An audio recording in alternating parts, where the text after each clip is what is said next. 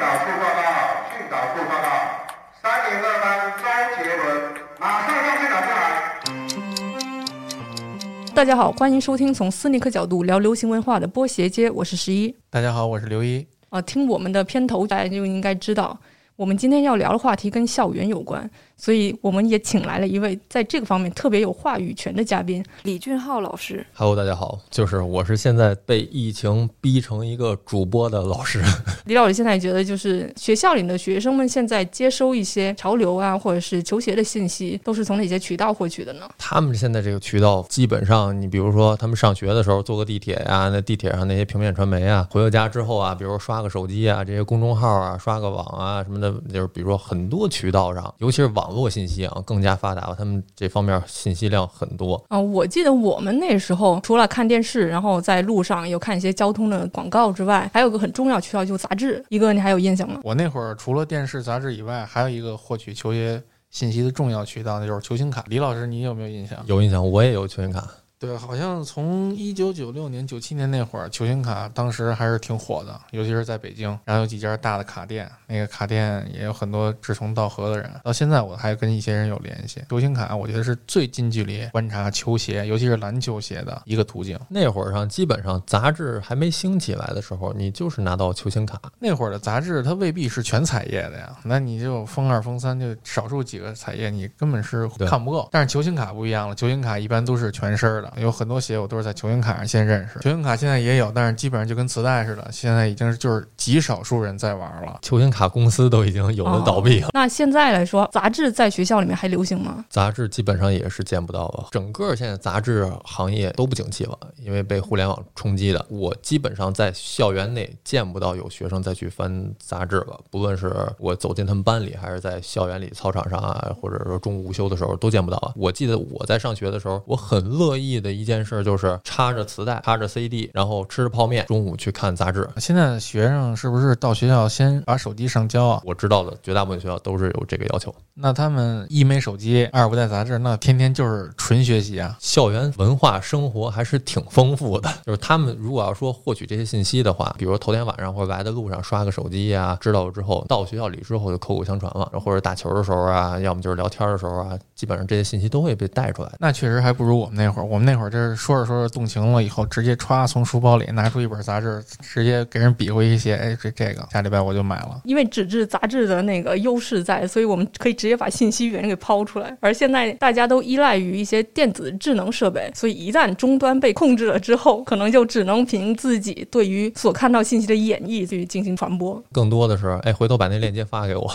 我们上期有聊嘛，因为杂志的没落，然后很多杂志都是变成电子化了，变成现在比较流行。的微信啦、微博啊这样的形式去出现，现在的同学们，大家还会关注这些比较官方的渠道出的信息吗？当然，比如说一些大的公众号啊、大的微博上他发的东西毕竟是权威的，这一方面他们获取信息肯定还是最最靠谱的。比如说乔丹官网、耐克官网，他发布一个什么信息，那肯定的比玩大鞋的一些大 V 他们的可信度要高得多。呃，所以以前我们是看一些那个综合类的信息来源，比如说我记得我们那时候流行的那个潮流杂志，什么幺六二六了。像 YOHO 了，还有 Size。现在的话，如果是学校里面的同学去关注这些信息，他们是关注类似于这种杂志的号呢，还是说关注一些新的东西？这个我觉得都会有，因为媒体号呢，毕竟可能会权威一点。但是现在信息量已经发达成这样了，很多官方没爆出来的小道消息，往往都是真的。就很多，比如说这些要复刻呀，这些要出这个配色呀，好多情况下，比如说谍照都是小道媒体发布的，个人自媒体发布的。那这些消息可信度也比较高，可能在我了。了解鞋的时候，那会儿手机也没有这些谍照什么的，那怎么办呢？我就从那个杂志上啊，把这个鞋的照片剪下来，放在我的那个桌板底下收藏了。那现在学生基本上不会出现这个情况了。我喜欢什么，链接发我，我有钱就买了。纯电子化的交易或者分享是这样的，对，就是不废话，直接交易，这个挺好的。这我也小时候我也梦想过这样。所以是现在的媒体和交易平台都可以同时出现在一个媒介上，也就是我们的智能手机上，所以导致了这种交易程序的缩短和极。高的效率化。不光是学生，基本上我们也是这样。对我现在的很多的联名的一些鞋款，可以说是从淘宝上去看到的，尤其是新品上架文案写的极其优秀的一些淘宝的那个店铺。我们那会儿啊，上学的时候，就是你喜欢一双鞋，想买一双鞋，你会提前有很长一段时间的酝酿期。但是现在这帮孩子基本上合适就买了，那就对这球鞋的情感是不是没有这么这么浓厚？可能点还是不太一样。我们那会儿对鞋的了解，你比如说你刚接触一双鞋的时候，因为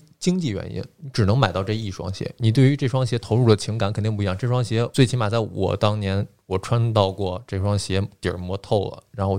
爆了垫儿，或者说把气垫磨出来了，可能在我整个成长当中，这双鞋对我来说意义是非凡的。他如果再复刻，我肯定还会买它，因为我对它的情感投入在这儿呢。但是现在的学生呢，他不会有这种情感投入，他可能是另一种情感投入。你比如说对这双鞋啊，比如说谁送我的，或者这双鞋，哎，是我喜欢的某某个明星上脚了，联名了，为了得到它，或者我得到它的这个过程有多么不容易，可能情感方式、投入方式不一样。那现在明星带货，实际在校园还是挺火的，是吧？不可否认，我觉得明星带货现在是整体，只要你想关注穿搭或或者是潮流的话，都避不开这一点。限量联名啊，这就不用说了。那本身联名就是好多明星自主的跟这个呃运动品牌去去联名带货的话，现在很多运动品牌它甚至不用运动明星去带货，它用一些艺人去做一些非代言性广告，好多受众群体，比如说那些小粉丝啊，真真的是会追的。看我们过去的时候，我们对于潮流信息的来源处于一些传统媒体，呃，尤其是之前占有垄断地位的媒体，比如说电视、报纸、杂志，是直接通过这些已经有。一定结构，并且是体系很庞大的媒体输出信息，我们来接受。相对来说，看到和听到的东西也会比较单一一些。因为如果输出信息的媒介都是可以组得出来的话，那么品牌对于这些媒介的控制也会更高。而现在有了微信、微博这些新媒体的形式，也就是说内容的出口也就多了。那这个时候，品牌对于内容的控制可能就不像以前那样把控的严格一些。刚才那个李老师有提到啊，Nike 和阿迪他们以前作为纯广告主，并不会去做内容的耕耘，而现在他们不仅是要求公关部门的媒介去做一些品牌广告的推广，同时自己也在作为一个媒体去进行新信息的推广。对，而且推广的方式我觉得也不一样了，因为以前的的话呢，它可能。更针对这个产品，哪怕它是在杂志上去推广，还是说在广告当中去推广，现在基本上这个广告也就是产品一扫而过。以前的广告经常会放大这双鞋的特点，你比如这双鞋穿上去轻，那它的弹跳，你明显能看到这个运动员他跳的很夸张，或者是说他这个急停扭转效果很好，以硬核的那种推广产品的方式，对对，就像之前那个一旦成名的跑鞋品牌啊，艾瑞克斯那个是吧？对对对对对，印象深刻。那会儿的广告，它会对你这个产品的科技，包括这双鞋的实用性会给你放大化，包括你在那个杂志上也看到的它的测评也一样。但是现在来说，你看到的那些公众号推出来那些媒体的对它的那些测评，你比如说什么，在一个内侧、外侧加几个凹槽，这就是一个达到防滑效果。它这块有可能就一笔带过，甚至不说了。重点就说穿这双鞋的时候搭什么样的衣服。呃，也不至于这样，但是这确实是有有一些这个趋势了。现在各个品牌，比如说因为广告投的也少了，尤其是电视端这种广告，很多即使投广告。基本上都是形象广告，而你想看一些关于产品方面的，你只能去看各个公众号的、各个微博的软文。只是现在这种产品类的不是主流。以前的时候，我们可以在公交站上会看到一个 Nike 广告，核心就是一双鞋，就是鞋的形象，或者是鞋面中底和那个外底拆开，这种有点透视性的，或者是直接讲述科技性能的广告。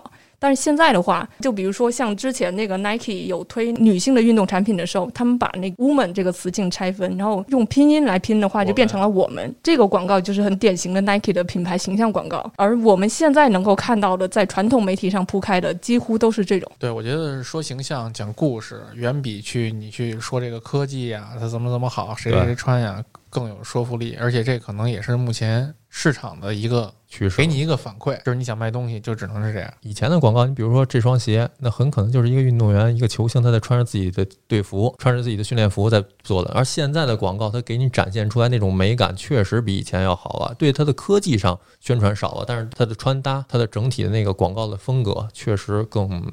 更适合现在了。因为我在想啊，因为刚刚李老师有说到，现在我们对某个东西感兴趣，然后进行消费的这个效率变高了。那么与之相比，如果我们现在的广告形式还是只是诉求某一科技、诉求某一个单品的话，那么必须让用户直接对这个东西感兴趣，他才会进行下单。但如果我们直接去打品牌广告，因为 Nike 的这个口号对 Nike 这品牌瞬间有好感了，这个时候我到他的他的那个售卖的店面，我买任何一双鞋都是对于这个广告的一个回应这样子它覆盖面也会更广。所以，我们刚刚说到校园里面学生的信息消费的方式，其实也跟我们现在大家习惯的消费方式并没有很大的区别。那么，在学校里面。是不是也跟现在一样？就是现在最热门那个词，就是在抖音上去刷各种博主推荐的时候，都说：“哎，这双鞋超级有排面。”学校里面是不是也这样？我觉得基本上，别说从我从我之前上学的时候，包括父辈上学的时候，到现在，包括到以后，这个攀比之风一直会存在。因为在学校里，至少在我们的学校里，都会出现一个什么情况？就是你穿的都是校服，你穿的都是校服，那就证明你在衣服上，就是学校包括家里会把你的这个在校园上的这个攀比降到最低。但是即便降到最低了，还是没办法，因为在鞋上，在你的包上，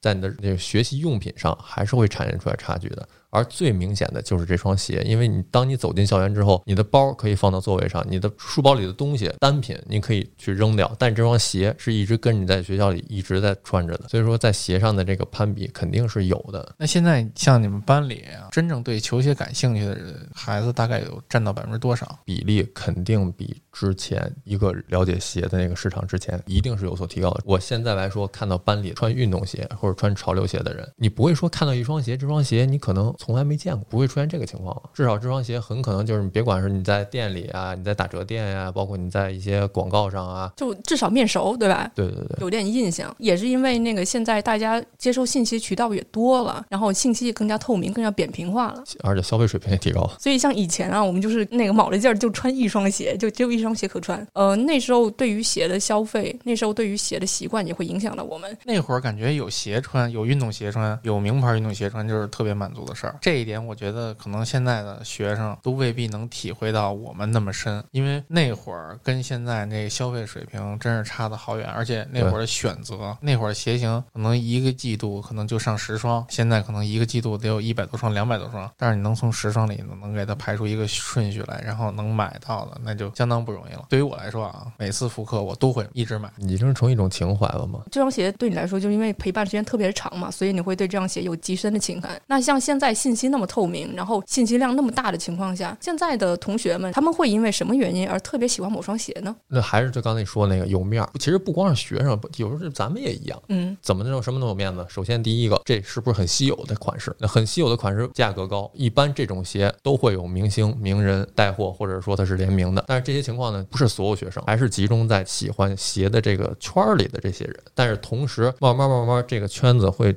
逐渐的扩大化，我不是说攀比之风扩大，我是说他们对这个鞋的理解、喜好、喜好，对这个范围也会慢慢慢慢扩大。李老师提到一点，就是对于明星。他们有很大的话语权在穿搭上面，对潮流的把控上面，他们穿什么大家都喜欢什么。而有一些明星，他其实为什么会选择这双鞋子来联名，或者选择这双鞋子来穿搭，他反而会跟我们之前一样，是因为这双鞋对他有很深的情感在里面。咱们现在好多人去追这双鞋，一看哇，这双鞋明星联名了，那我要追它。但实际上，明星可能不是这么想的。当然，我不排除现在是因为商业因素，这双鞋。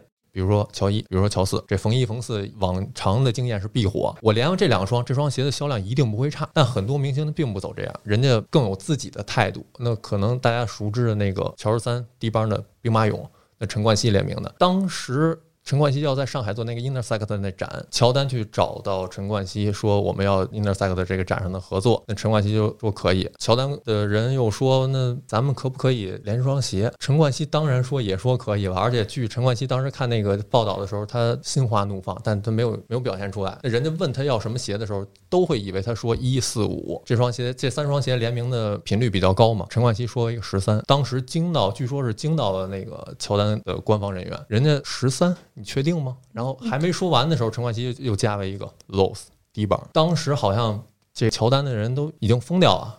没有人以前拿十三低帮的去做过联名。那陈冠希说，然后又把这双鞋对于他自己背后的故事讲述了一遍，再加上自己这个确实很有创意的兵马俑的灵感，那一炮而红。所以连带着整个十三这个整体的型号也都火了。淘宝啊，包括一些软件啊、读上啊，你可以去看现在的十三低帮的价格也跟着上去了。以前十三是肯定会打折的，我那两双元年那配色的复刻，十三低帮肯定会打折，就是就是低帮，就是都是八百多买的。但是现在我看好像都是前面再加个一。嗯，对对对，其实这也是个明星带货效应。学生们的脚上的鞋可谓是五花八门了。其实这也是因为现在我们在市面上能看到的鞋也是越来越多。从某种程度上来说，虽然那个以前我们很节俭的穿一双鞋，而现在大家就是恨不得那一星期那鞋都不重样。但从本质上来说，其实现在鞋也便宜了。你想想看，一哥那时候你买一双 Nike 得多少钱？高级的一千多呀。对，那那现在呢？现在也还是这个价格，一千多，发售价也是一千多。咱说发售价，那会儿家长挣才挣多少钱？你现在挣多少钱？是吧？对，所以一对比起来，看起来大家的样式是多，实际上也是因为整体的市场的经济和种类的选择，让鞋其实相对来说便宜了很多。对我那会儿就是没有淘宝，我要上学的时候要有淘宝，那我一一千多的鞋，一千多块钱我能买三双鞋，那我可能现在没准我鞋更多。那我圆的梦就更多，圆的梦更多，那就现在看复刻一双，基本上我都有，复刻一双我都有，那我都买，那我就更多了，又滚雪球一样，滚兜里没钱了。对，但是我看啊，现在鞋是这价格一直在走低要崩，我觉得这个对于咱们来说是好事儿，对于大家穿的人来说是好事儿。也许可能过一段时间，等学校一开学。哎，你看李老师一看，哎，学生们都换新鞋了。反正对消费者来说啊，价格透明，那我觉得肯定是好事儿。因为你想，像咱们现在生活水平提高了，那物价虽然是高了，但是鞋对咱们来说相对相对来说是是低了。包括来说，现在有很多打折鞋了，这对消费者来说选择面更广了。一双鞋真假咱不论，在价格上它不会坑你特别多了。对，基本上水分挤得都差不多了。而且我觉得鞋就本应该就是如此，因为它确实没有多大成本嘛。而且它现在量产越来越多，越来越多，实际成本也是在降，做工还有的越来越糙。对，所以它就只值这个钱，就是你就别原价了。之前的那个价格，哎，那李老师，我问一下，那现在校园里面什么鞋最火呀？是那些稀有度高的鞋火呀，还是那些就是签名鞋火，还是跑鞋，还是潮流鞋？最火的鞋还是各大公司的当家的款式，就是主打款，而且是常青款。比如说耐克的纯白的 Air Force One，比如说匡威的帆布，那这个一定是在校园里出现频率最高的鞋。比如说乔丹的乔伊，别管它什么联名不联名，咱都不算，全给它就归就归类为乔伊，高帮、中帮、低帮全算。大家还是消费来说，还是偏那个潮流穿搭的取向为多一些。对对对，因为你想现在的广告的方向，包括引导的方向，包括现代人对审美的方向，那肯定是对这双鞋的。潮流穿搭属性对于绝大部分人来说的要求是更高的，因为一些专业性的鞋受众群体相对来说还是小的。但人对于美的追求，任何人都一样。对于好的、美的，或者说比较要面子的事儿的追求，绝大部分人还是会去追一下的。确实是啊，这个趋势在我以前做杂志的时候就已经有，各个品牌都会淡化自己什么专业，就是不是淡化，就是不会去太说自己什么专业运动什么的。但是很多品牌都会说我们是什么运动休闲，休闲这个这个市场确实。越来越大，而且这个不光是学生，对于比如上班人来说更更如此。你看，比如说坐办公室的，没有谁天天穿一双杜兰特的鞋去去上班的，对不对？对对对，那穿一双篮球鞋它也不好搭，而且那些鞋平时穿，有的鞋很捂脚的那些篮球鞋，那味儿你办公室也受不了啊。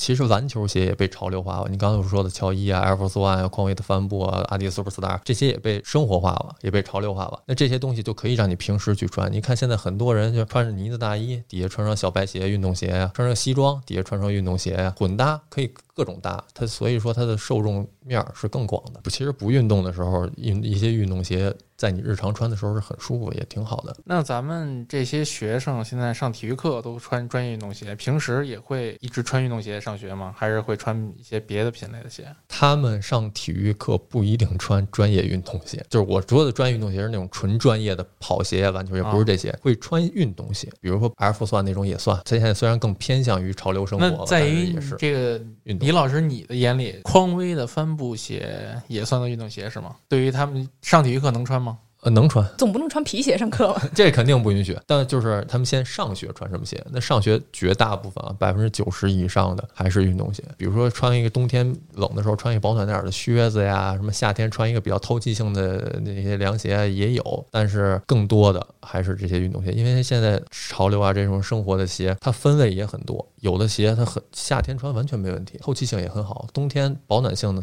好的鞋也有的好好多，这些是都可以覆盖到的。其实我觉得还有一点就是啊，现在的那个同学们，大多数相比起我们之前信息来源比较少的时候，因为信息来源多了嘛，也会对自己形象很重视，所以跟校服一搭，尤其是咱们国内的普遍的学校都发一些运动款的那种校服，而跟校服搭的话，也只能是运动鞋会多了。咱们的校服绝大部分日常穿着的校服都是运动服，有的学校可能比如有条件的，他会搭一些礼服啊。正常情况下都是秋季校服跟夏季校服，秋季校服、夏季校服的设计蓝本都是运动服，肯定是搭配运动鞋更合适了。哎，所以刚才李老师有说啊，就是上体育课的时候，大家也都是，就是现在学校里面也是很流行比较潮流的一些半运动鞋了。因为有一些，比如说像刚提到的 AJ，尤其是前几代，已经不能算是实战鞋了。上一些篮球课啊，或者排球课、羽毛球课这专业课的时候，也是穿这些鞋吗。呃，有的会穿，因为这些鞋的本质实际上还是一双运动鞋，也会穿。但是如果这双鞋的价格很高、很稀有，这个学生他不舍得穿这双鞋去打球，因为这时候打球容易出死褶，而且对于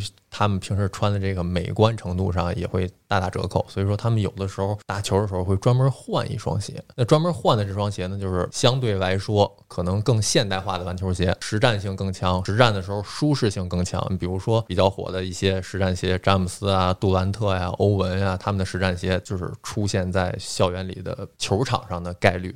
是很高的，所以大家是真的是把日常和训练给区分开来，还是挺讲究的嘛。现在现在很多学生就是回到咱们最初说那话题，他们买鞋的渠道也多，价格也便宜了，选择也更多了，更专业了。我印象里面就是我上学的时候，男生女生大多数穿的鞋都是类似的，现在也是这样吗？以前都是穿一些慢跑鞋啊，是吧？对对对对对，都是很就是基本上男女生都会都会穿的一些。现在来说，女生穿的鞋也更。更潮流化，而且女生在审美方面的敏感程度，就是这个潮流程度、时尚程度来说，比男生要敏感得多。但基本上的那些鞋款，比如说乔丹、AJ 啊，然后耐克啊，呃，什么 Air Force One 啊、Dunk 呀，包括椰子、阿迪的椰子呀，这些女生也会穿。嗯，只不过女生可能她们的颜色会更大胆一点。我在想啊，因为女生消费的那个明星带货的话，她既消费女艺人的，同时也消费男艺人的。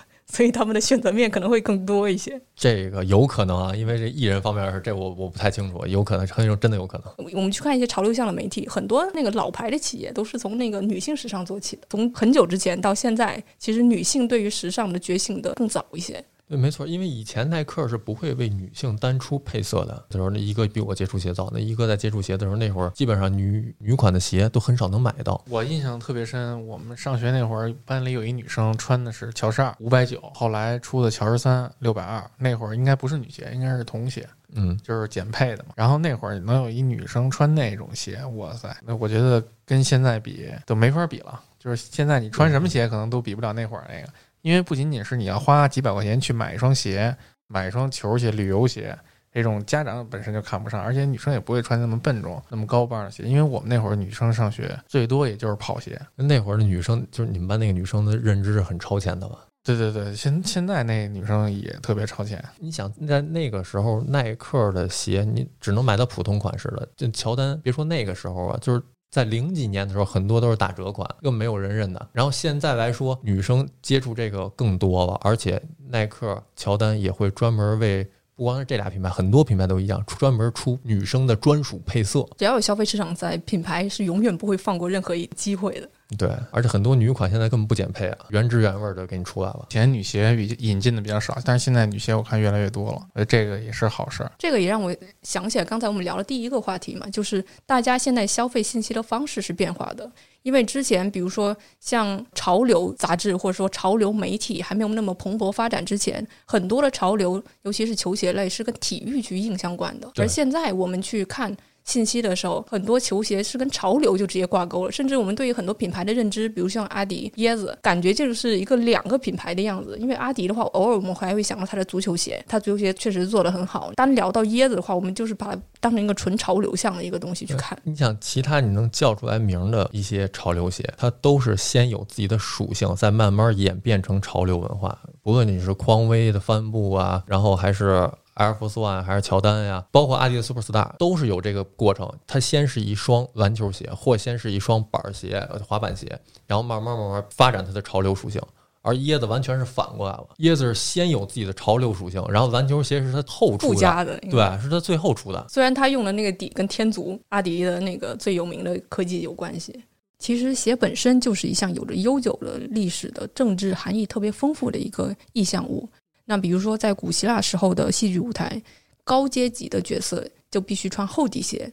在十七世纪的路易十四的宫廷规定里面，只有拥有权势的男性才可以穿红色的方跟的乐福鞋。十九世纪，北美洲苏族的印第安人只允许领袖穿着的鹿皮鞋才能有珍珠装饰的一些图案。鞋子本身附加的信息，尤其是社会信息，比想象中要多得多。尤其是其他装饰品受限的时候，即使是中世纪的鞋，即使是贵族可以选择不同的鞋款，但其实只能展示鞋尖，但这并不能让大家对于鞋的欲望，或者是对于鞋的表达能力，对于自己附加在鞋上的表达有所减弱。物体本身就是传播媒介，在有限的条件下，校园里面的同学们选择球鞋作为兴趣点，其实也是一项开发自己传播潜力的方式。如果能够合理有度的去消费这个兴趣，其实是个不错的选择。这些走进学校的这些潮流文化，它只是你学校校园生活当中的一部分，不能因为这个文化走进你的校园生活，你就忘了它的本质。你是学生，你首先要做好就是你在学校里的本职工作，其次这些东西都是你校园文化当中的一个丰富的一个附加值。